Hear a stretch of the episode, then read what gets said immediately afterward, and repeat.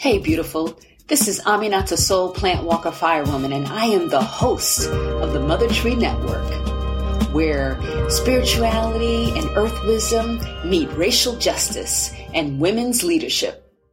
So it all started when I was listening to a really fun podcast by a Korean American marketing coach. I love her she's really funny and she's bold and brassy and all of that, right? But I listened to this one episode that she published where she was basically apologizing for giving marketing advice that wasn't nuanced for black people in particular, but then she expanded it to brown people as well.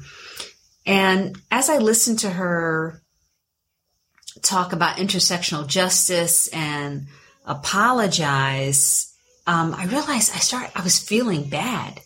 It actually didn't make me feel good or acknowledged or, you know, feel like, like I was a powerful creative being and felt instead the way that she did it when she was alluding to slavery and Jim Crow and white terrorism and over policing, it just made me feel like a victim not like the awesome solopreneur that I am who's on the verge of profound wealth and giving and impact.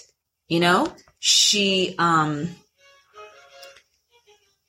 so one of the things I felt was like, hmm, the way she's telling this story about people like me, about black entrepreneurs, um, she's missing something because even though there are so many difficulties and there are complications and there are contradictions and you know there are good people and bad people and different ways to do business um, i think it's a story that is quite inspiring.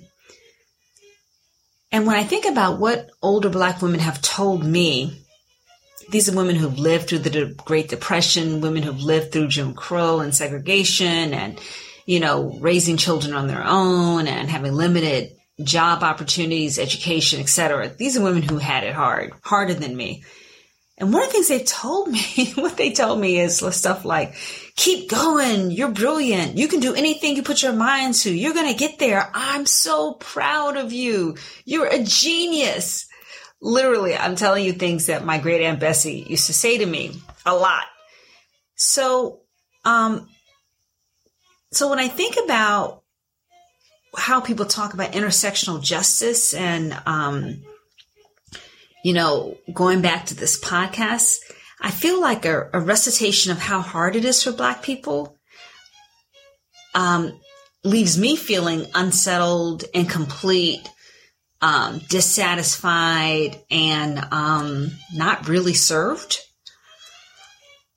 I feel like going over the situation can be educational for people who aren't black, who don't have a sense of systemic oppression. Um, but I wonder if even for those folks, the way we talk about it, the narrative we tell of victimization tends to invite pity or guilt. And neither one of those things does me good. It doesn't feed me. So so I really want to encourage you, encourage me to, think about how we tell the story. And the way I'm choosing to tell my story, the story of my people, of my particular individual family, of myself, of myself as part of the big, you know, group called human beings, of the big group called women. I'm, I'm, I'm telling the story as one of incredible creativity, persistence, imperfect badassery. And and I want to say this is really important how you think about telling this story. Is really important if you're in a position to teach other people.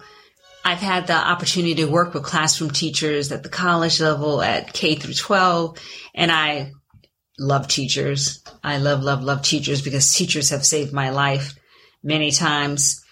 Um, but I do know that some teachers with good intentions, teach American history like it's just one horrible moment and one broken promise and one systemic experience of oppression and genocide to the next. And I know they do this because they want to break down and bust the bubble of, of the myth of, you know, freedom and, you know, for all, right? Um, but to me, when you have people who have been oppressed or who've been marginalized in a room where you're reviewing history or where you are acknowledging them, I think it's important to emphasize a narrative of resistance of resilience, of incredible capacity, in addition to loss and grief. I think when you are the teacher, facilitator, podcaster, I think your job is to empower, empower people, not to make them think the odds are so much against them that they might as well stop or they might as well just sit in despair. Um, Ricardo Levins Morales, who's someone who I really admire, he's a Puerto Rican born um, artist and longtime organizer from the 1960s. And Ricardo said something like this when he was doing a Q&A. He said, focus on resistance. So to me, for every rotten, awful, oppressive system, there has also been human kindness, transcendence, unforeseen triumph, transformation, creativity. Um, so I think we need to look at our lives and ourselves as being in a stream, a lineage of power and possibility.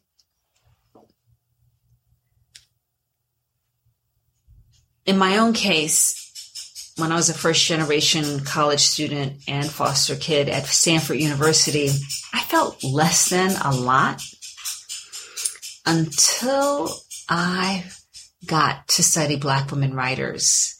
And then all of a sudden the whole world of art as a, as a zone of resistance, as a zone of liberation became apparent to me. I'll never forget the day when I left a class at Stanford where I pitied everyone in the room who wasn't a black woman.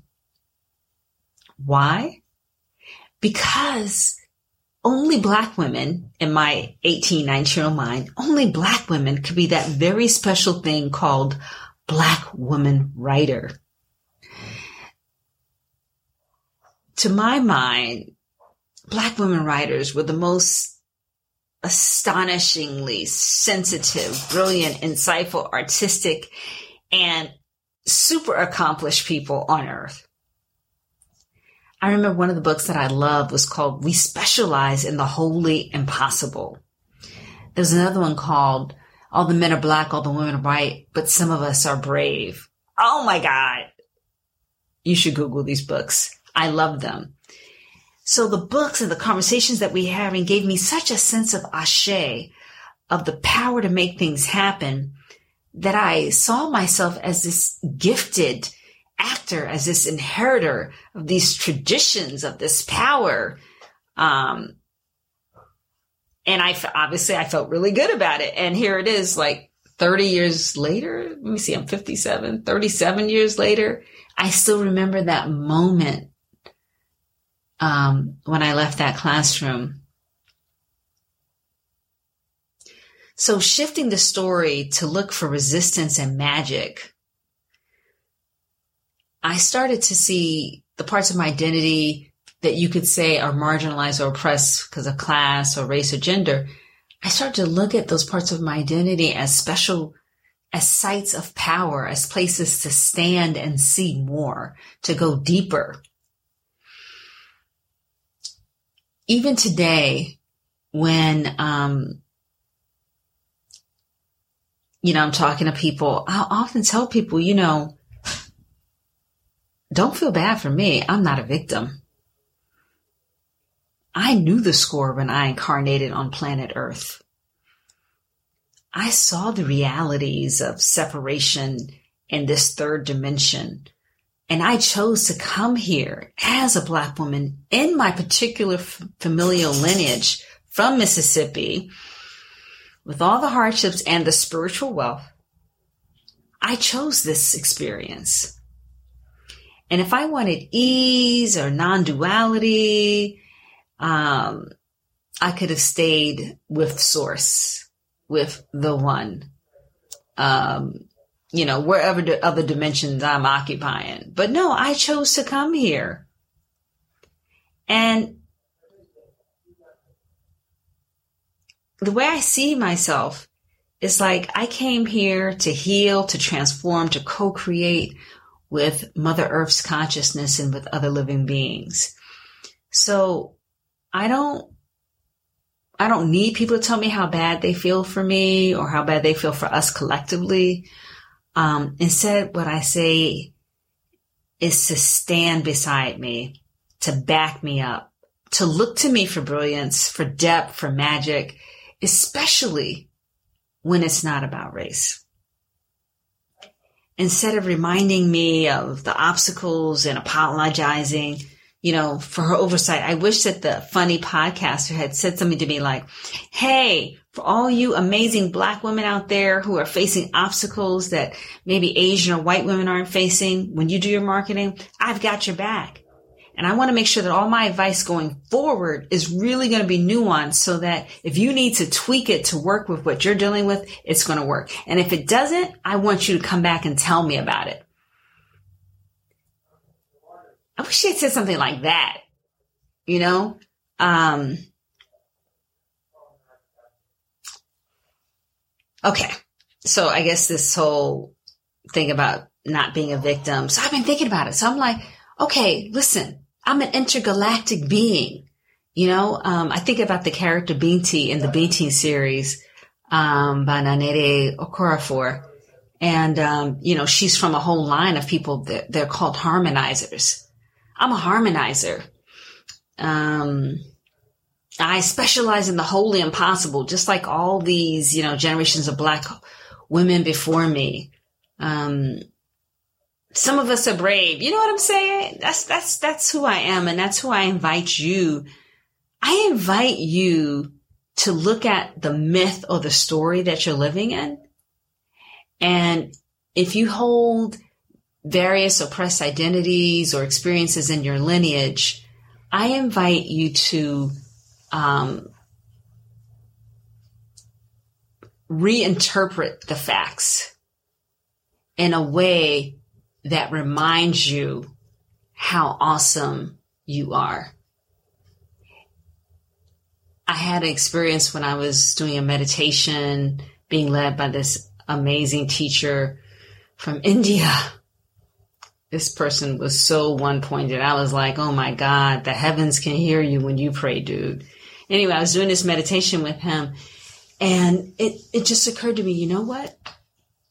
if the story or the myth that you're living in has you stuck in it as a um, as an object, as someone who is being acted upon as a victim, then it's time to elevate the story, to look at it from a higher perspective, to see how else you might contextualize this. So in my own situation, I talked about being intergalactic. So like, you know, I've been told and I choose to hold on to that, you know, uh, Dr. Amanda Kemp, Amanita Soul, Aminata Soul, Plant Walker Firewoman is from the Sirius star system. You know, I choose to hold on to, um, that I've got some serious magic, you know, uh, that I walk with, that I carry with me, that I have like, I roll deep in ancestors. I mean, I don't do this all the time because, you know, I, I feel small and sad and scared a lot more than I would like to.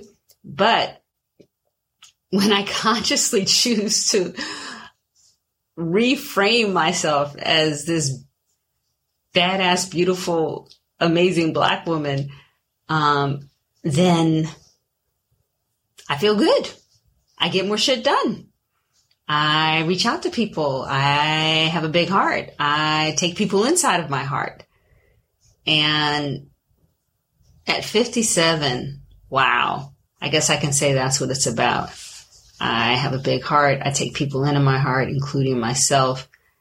I, I exude magic and high frequency love when I move around in space. And I'm incredibly adventurous and curious about what I can do, what we can do, co-creating together with our mother, the earth. It's all looking, uh, I was going to say it's all looking good. It is all looking good. And I know it's all looking bad because of all the stuff that's happening. My heart goes out to the people experiencing loss and death right now. And there's so many of us. And I also want to say, um, you know, I got a message from the ancestors and they wanted me to share that don't worry. Don't get hard.